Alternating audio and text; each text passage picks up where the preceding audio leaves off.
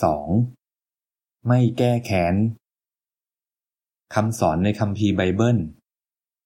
อย่าทำชั่วตอบแทนความชั่วต่อใครเลย ให้คุณพยายามเต็มที่ที่จะอยู่อย่างสงบสุขกับทุกคน พี่น้องที่รัก อย่าแก้แค้นด้วยตัวเอง เพราะพระคัมภีร์บอกไว้ว่า พยะหัวบอกว่า การแก้แค้นเป็นหน้าที่ของเรา เราจะตอบแทนเอง โรมบท 12 ข้อ 17 ถึง 19 ข้อคำพีนี้หมายความว่า เป็นเรื่องปกติที่เราจะรู้สึกโกรธ เวลามีใครทำไม่ดีกับเรา แต่พระเจ้าไม่อยากให้เราแก้แค้นด้วยตัวเอง พระองค์อยากให้เรารอพระองค์ เพราะอีกไม่นานพระองค์จะมาจัดการกับสิ่งไม่ดีทุกอย่างที่เกิดขึ้นข้อคำพีนี้ช่วยคุณยังไง เมื่อเราแก้แค้น ก็จะทำให้เกิดความเกลียดชังไม่มีที่สิ้นสุด ดังนั้น ถึงจะมีใครทำให้คุณโกรธ หรือทำให้คุณได้รับความเสียหาย ก็อย่าไปทำไม่ดีกับ ให้คุณพยายามอดทนและใจเย็นเพื่อสถานการณ์จะไม่บานปลาย บางครั้งอาจดีกว่า ถ้าคุณจะมองข้ามเรื่องนั้นไปเลย แต่สำหรับบางเรื่องก็ดีกว่าที่จะบอกคนอื่น เช่น ถ้าคุณตกเป็นเหยื่อของอาชญากรรม คุณอาจต้องบอกตำรวจหรือเจ้าหน้าที่ แล้วถ้าเราพยายามแก้ปัญหาอย่างสันติแล้ว แต่ไม่สำเร็จละ่ะ หรือดูเหมือนว่าไม่มีทางแก้ปัญหาอย่างสันติได้ คุณจะทำยังไงจำไว้ว่าเราต้องไม่แก้แค้น เพราะการแก้แค้นจะทำให้สถานการณ์ยิ่งแย่ลง ถ้าคุณไม่แก้แค้น คุณก็จะหยุดวงจรของความเกลียดชังได้ ให้คุณวางใจวิธีแก้ปัญหาของพระยะโฮวาคำพีไบเบิลบอกว่า ขอให้พึ่งพระองค์ และพระองค์จะช่วยคุณ สดุดีบท 37 ข้อ3ถึง5ประสบการณ์จริง เอเดรียน เอาชนะความรู้สึกอยากแก้แค้น ตอนเป็นวัยรุ่น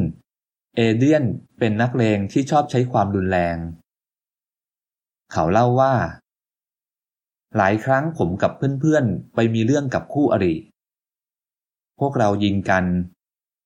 บางครั้งผมถูกยิงจนเลือดท่วมตัว และถูกทิ้งให้นอนรอความตายอยู่ข้างถนน เอเดียนเริ่มศึกษาคัมภีร์เบเบิลตอนอายุ 16 เขาบอกว่า อศึกษาไปเรื่อยๆ ผมรู้สึกว่าต้องเปลี่ยนนิสัยตัวเอง เขาต้องเลิกเกลียดชังคนอื่น และเลิกใช้ความรุนแรง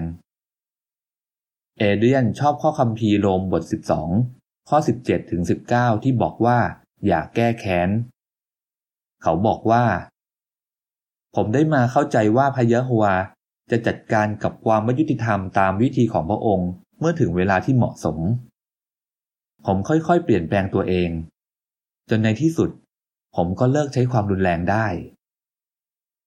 เย็นวันหนึ่ง แก๊งที่เคยเป็นคู่อริเข้ามาหาเรื่องเอเดียน หัวหน้าแก๊งตะโกนว่า เอเดียน เก่งจริงก็มาสู้กัน เอเดียนบอกว่า ตอนนั้นผมอยากสู้กับเขามาก แต่ผมก็ไม่ได้ทำเอเดียนอธิษฐานถึงพระเยโฮวาสั้นๆ แล้วเดินหนีไป เอเดียนเล่าต่อว่า วันถัดมาผมก็เจอเด็กที่เป็นหัวหน้าแก๊งคนนั้นอีก ผมโกรธมากและอยากจะเอาคืน แต่ผมก็อธิษฐานถึงพระเยโฮวาในใจอีกครั้ง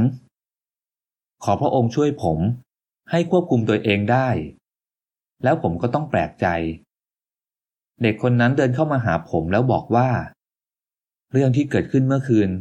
ขอโทษนะ จริงๆ แล้วเราก็อยากเป็นเหมือนนาย เราอยากเรียนคัมภีร์ไบเบิล ผมดีใจมากที่ตอนนั้นผมควบคุมตัวเองได้ แล้วผมกับหัวหน้าแก๊งคนนั้น